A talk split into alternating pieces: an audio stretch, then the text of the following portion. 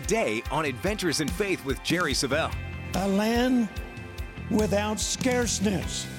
Now, if that was God's promise to Old Testament people, how much better, because we have a better covenant founded upon better promises, is God's plan for you and me.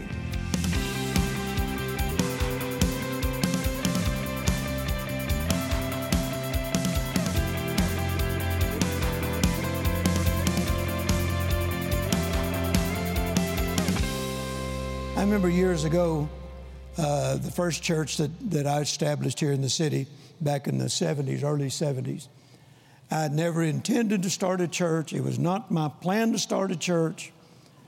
But in those early days, there was not a Word of Faith church in Fort Worth at that time. And I was traveling all over the country, and the Lord said, I want you to provide a place for people to hear the Word of Faith consistently. And that was my instructions. He didn't say start a church. He said provide a place where the people can hear the word of faith consistently. And so, just right down the, the road here, uh, at that time it was the Hilton Hotel. It's now the Sheraton. The Hilton Hotel. I, I started renting the ballroom in that hotel on a Sunday afternoon, and I just put out an announcement. If you if you're interested in hearing the word of faith, come join us you know, 2 o'clock in the afternoon at the Hilton Hotel downtown Fort Worth, Texas. My first service had 300 people show up. And I preached the word of faith. And I would be uh, traveling every week. My routine was I'd be home in my office for a couple of days, and then every Thursday I would leave and go start a meeting somewhere. I rented auditoriums all over the country and Thursday, Friday, and Saturday. And then I'd fly home after Saturday night meeting and be in that service on Sunday. And that was my routine, week after week after week. And I never intended to start a church. And then finally, people came to me and said, Well, uh, we'd like to have a church. We want, we want uh, a place where our children can be taught. Uh, we want to come on, on Sunday morning and Sunday night. We, we want Wednesday night. We want this. We want that. Next thing I know, I got a church that I never intended to start. And I don't know anything about pastoring. I was an evangelist, you know, and, and teacher. And uh, now I'm pastoring. And I found out a fickle and faithless bunch never stayed true to God. This one guy, his name was Robert. I will never forget Robert as long as I live. As Jesse says, Robert was not a thorn in the flesh, he was a complete bush.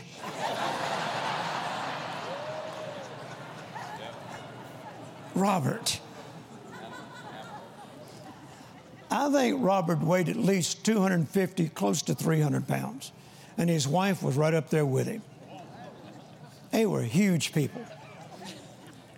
And they, they were always in need, always in need. And I'd help them. I'm a generous man. I would help them. I'd help buy groceries. I'd, I'd help pay the rent. I'd help pay the electric bill. And they were constant, almost every week, needing something else. And so finally one day I said, Robert, do you work? No, Brother I can't work. Well, what do you mean you can't work? I have a disability. I said, Does your wife work? No. I said, Well, how do you people expect to get by? They didn't say so, but I, I read between the lines through you, Brother Jerry. Because I'd really never turned them down, I always helped them, you know. And finally, I said, Robert, uh, you need to do something. I can't, I can't bail you out every time you're in need. There are other people in the church that have needs. Right. We want to try to help as many people as we can. But he felt like that he was the most important one and that most of our giving should be directed toward him and his wife. and he'd get upset if I said, No, I can't help you this time. I got somebody else I need to help. And then he accused me of not walking in love. There were many times I wanted to forget who I was and what I was. I didn't know Jesse Denham. If I'd have known him, call some people.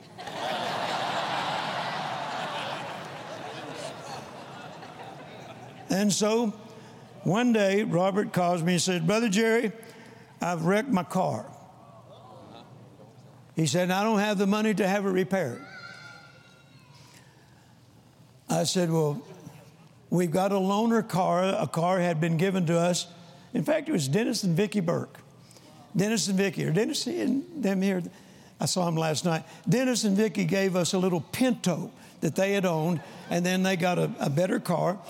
And, and they said, Brother Jerry, would you like to have this car as a loaner when people in the church need, you know, we're repairing their car and they'll, you can let them use it until it gets repaired. I said, Yeah, that'd be great. And so uh, Robert said, Brother Jerry, could you help us get the car repaired? And could we borrow the loaner car? I'm thinking, 600 pounds in a Pinto?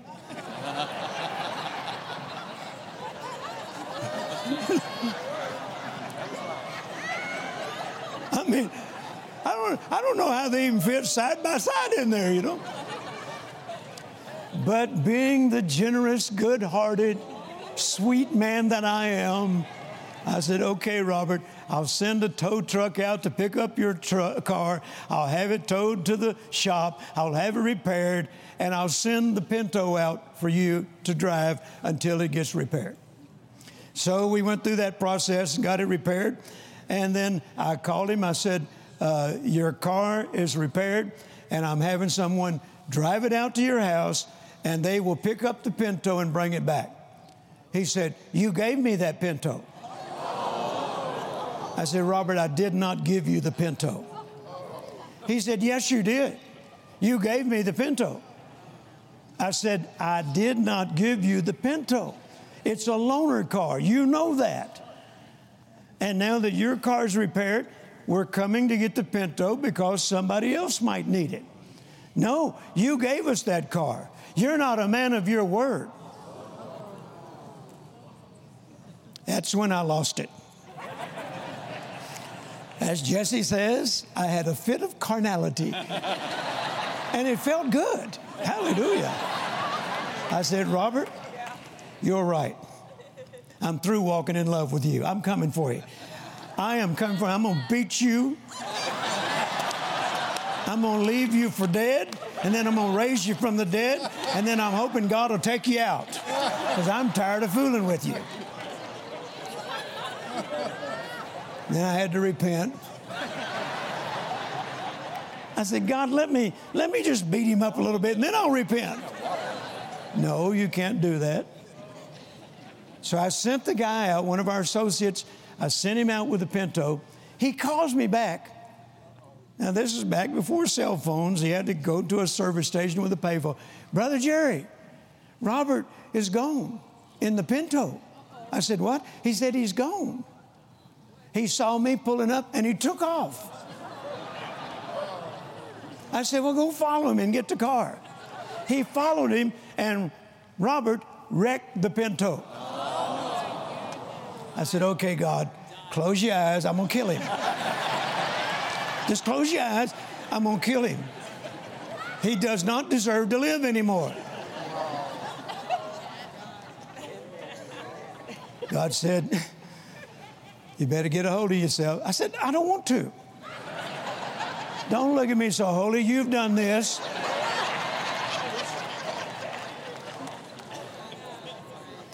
So I forgave Robert. Had to get the Pinto repaired. I said, okay, Lord, uh, I've never prayed anybody out of my church, but I'm praying this one out. Robert called me one more time. Brother Jerry, I need this, I need that. So Carol and I had a house that we were getting ready to sell. I said, Robert, what did you used to do before you became helpless, hopeless, and needed taking out? He said, I was a painter. A painter. I painted houses. I said, Well, Robert, I have a house that you can paint, and I'll pay you to do it. He said, Well, Brother Jerry, I don't have the money to buy the supply. I'll buy the supplies. Just come and paint the house. So he came out there, and we, we had to go out of town for a trip. When I came back, there was a man on the ladder in front of my house painting. It was not Robert. I don't know who this man is. I walked up to him and I, I, I grabbed his, his slacks and pulled on them, and he turned around. The man had glasses this thick, looked like the bottom of a Coke bottle. He was legally blind, and Robert had hired him to paint my house. The man was blind, and he's painting my house.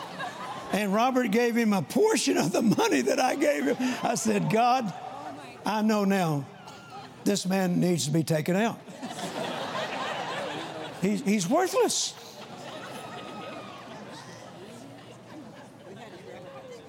I told the man to get down off the ladder, going home, and I had to hire somebody else, pay more money to paint the house. Well, I was telling this story in a church, you know, maybe a year later, and the pastor stood up and said, Brother Jerry, pray for me. Robert's in my church.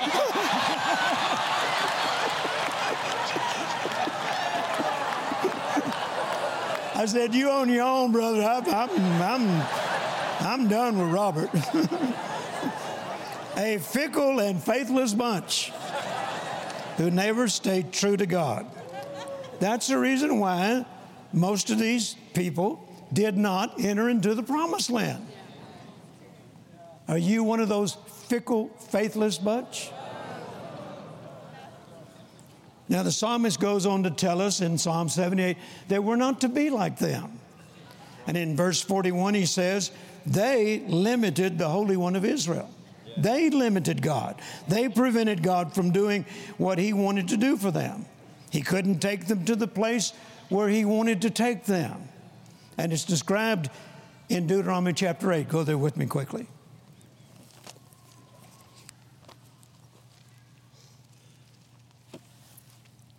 Look at verse um, 7. For the Lord thy God bringeth thee into a good land, a land of brooks of water, of fountains and depths that spring out of valleys and hills, a land of wheat and barley and vines and fig trees and pomegranates, a land of olives and honey a land wherein thou shalt eat bread without scarceness. Underline that, highlight that phrase. A land without scarceness. Now, if that was God's promise to Old Testament people, how much better, because we have a better covenant founded upon better promises, is God's plan for you and me. A land wherein thou shalt eat bread without scarceness, thou shalt not lack anything in it. Now that's that's what I consider the maximum. No scarceness, no limitations, no lack. So I says that's not possible. It is possible. I didn't say it was easy, but it's possible. Most things that look impossible are not easy. But there's always someone who defies the odds and breaks the barrier. Look at your neighbor saying, I'm one of those barrier breakers.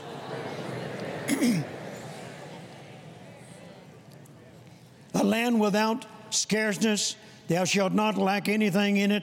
A land whose stones are iron, uh, out of whose hills thou shalt uh, may dig brass when thou hast eaten and are full, and so. And notice he also says, and when you have built goodly houses, houses. plural, houses. houses. Apparently, it's not a sin to have more than one house, contrary to religious believing and thinking. houses. Hallelujah. So notice he's talking about a good land, a land where there is no scarceness, a land where you shall not lack anything in it. Can you say amen? amen. So look what these people forfeited. The ones who murmured and complained and eventually died in the wilderness. They forfeited God's best for them. And that's what a lot of Christians are doing today. They're forfeiting God's best. Uh, you know, if, if you're going to enjoy the fullness of the blessings, you have to be delivered of the opinions of people. Amen. You have to be delivered of the opinions of people. You know, hearing Jesse's testimony of how he was raised, and, and, and you know, he talks about being raised in a, a, a trailer, a mobile home thing, you know, and, and said he came from uh, virtually poverty. And to see what God has done for he and Kathy and, and the lifestyle they live today. Why would anybody complain? Why would anybody be jealous? Right. Why would anybody be critical? Now, what if their testimony was, we were both dying of cancer, mm-hmm. had no hope, medical science had given up on us, had just months to live, and God healed us both. Totally, totally delivered us. There's not a trace of cancer in our body everybody would shout. Yeah. Yeah. Well, most everybody. Isn't that a blessing from God? Well, why get upset when God blesses somebody with prosperity? Isn't that an equal testimony? Yeah. No, the main reason people are critical of people that are prospering and enjoying the blessing of God is because of jealousy. Jealousy. So notice here, they forfeited what they could have enjoyed. Amen. Now, in the moments I have left, I want you to go with me to uh, Hebrews chapter 4. Hebrews chapter 4.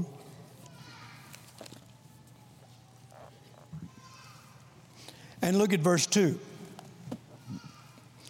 For unto us was the gospel preached as well as unto them. But the word preached did not profit them, not being mixed with faith in those that heard it. Not being mixed with faith. If what Brother Copeland preached yesterday, what Brother Keith Moore preached yesterday, what Brother Copeland preached last night, what Brother Jesse preached yesterday, what Brother Jesse preached today, what I'm preaching today, what the other speakers will preach. If you don't mix faith with it, it won't profit you. It won't benefit you. I wrote this in my notes this morning. Faith is the prerequisite for receiving everything that God has promised you. Faith is the prerequisite for receiving everything that God has promised you. Hearing God's word is one thing, but you must mix faith with it as you hear it in order to for it to profit you or benefit you. The Israelites heard the promise that God gave them regarding the promised land as their inheritance, but they didn't have faith that his promise was true. They heard it, but they didn't mix their faith with it. That's illustrated in Numbers chapter 14.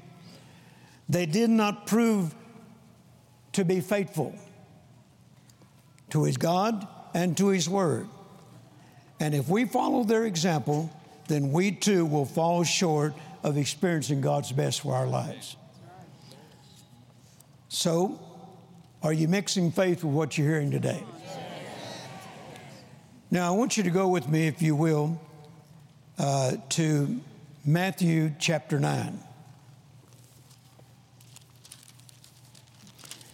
And let's begin in verse 27. And when Jesus departed thence, two blind men followed him, crying and saying, Thou son of David, have mercy on us. And when he was come into the house, the blind men came to him, and Jesus saith unto them, Believe ye that I'm able to do this? Notice the first thing he asked them, they wanted to receive their sight. And the first thing that he asked him, Do you believe that I'm able to do this? Yeah. Yeah. So I'm going to ask you in his behalf this morning do you really believe God can take you to the maximum? Do you really believe that God can take you to the highest level attainable? Do you really believe that? Regardless of your position in life right now, regardless of, of how you're living your life right now, do you truly believe that God can take you to the maximum? And do you truly believe that He can take you to a level uh, to obtain the highest level? Let me see the hands again of people that truly believe that. Now, notice Jesus did nothing for them until they answered that question. Yes. What did he say? Do you believe that I am able to do this? Look at your neighbor and say, I believe, that God is able and willing to take me to the maximum and the highest level attainable this year. This year. Hallelujah. Now, notice what it, as we continue reading, and they said unto him, Yes, Lord. Notice they didn't hesitate. Yes, Lord. We believe you're able to do this. Then touched he their eyes, saying, According to your faith, be it unto you. Notice he didn't say, According to my faith, be it unto you. According to your faith, be it unto you. So let me read this statement once again. Faith is the prerequisite for receiving God's best. Faith is the prerequisite. It's impossible to please God without faith. Now, the message translation reads this way Do you really believe I can do this? And they said, Why, yes, Lord. Why, yes, Lord. Look at somebody and say, I really believe that God can take me to the maximum. And if He was to ask me if I believe it, I would say, Why, yes, Lord.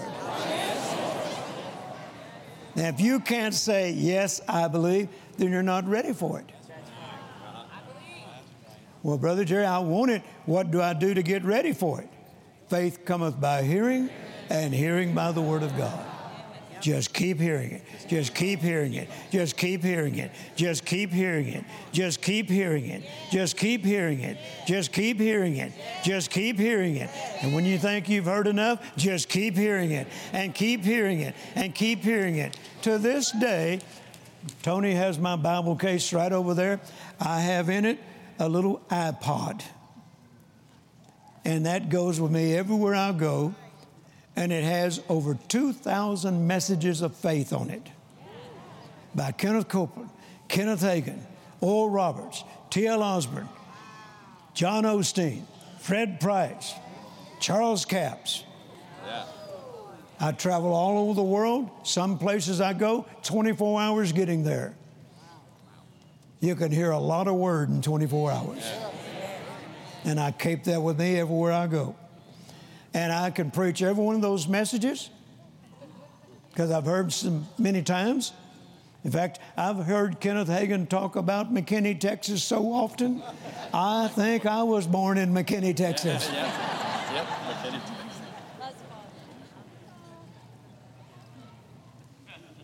Well, Brother Jerry, we've already heard him. That's, that's the dumbest thing you've ever said.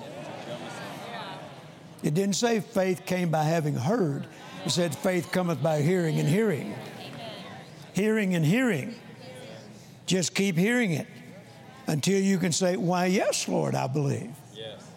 Amen. Do you really believe I can do this? They said, Why, yes, Lord, we believe. He touched their eyes and said, Become what you believe. Become what you believe. And it happened. Why do some Christians thrive while others seem to just struggle? Is it possible for you to experience a greater level of God's goodness and favor? Today's faith building offer, Experiencing God's Best Special Package, contains Jerry Savelle's new book, God's Maximum, and his revealing four part audio series, Why Some Aren't Experiencing God's Best. Learn how to strengthen your faith and refuse to allow Satan to rob you of God's best. In this package, Jerry reveals the prerequisite for receiving God's promises, what qualifies you for the maximum, the six reasons why people quit, and the missing ingredient in many believers' lives. Don't delay. Call or go online now to jerrysavelle.org and request your copy of the Experiencing God's Best special package. Do you value the blessing of God on your life and what it can produce for you? Begin to order your lives in accordance with God's way and put yourself in position to receive His best. Thank you once again for joining me today. I hope that you have learned something from the lesson. We're talking about why some are not experiencing God's best. God wants you to have His best. He wants you to prosper. He wants you to be in good health. He wants you to experience His blessings every day of your life. He wants you to experience His favor. Are you experiencing these things? If not, then there's got to be a reason why. And let me just tell you right up front it is certainly not God's fault. So if you're not experiencing it, then these lessons will show you what you need to do to correct that and then position yourself to experience God's best for the rest of your life. If you'd like to study this material once again, we have it on four CDs. Why Some Are Not Experiencing God's Best is the title, and that's available. And also, my brand new book, God's Maximum Going to the Highest Level Attainable. These two resources, I am sure, will cause your faith to go to another level. And you know, the Bible says that the victory that overcomes the world is our faith. You want to keep growing your faith. Never stop growing your faith. Faith is how you receive everything that God has promised. And God wants you to have His best. So let me encourage you to order these resources right now while it's fresh in your thinking. You can go to jerrysavelle.org or you can look at the information that's on your screen and place your order right now. And as soon as we receive it, we'll get them into mail to you just as quickly as we possibly can. I want to encourage you to join with me again next week as we continue this study on why some are not experiencing God's best. You don't want to miss it because the remaining lessons are just keep building. And I believe you're going to get the answers that you've been looking for for a long, long time. So I look forward to seeing you next week. Until then, remember, your faith will overcome the world.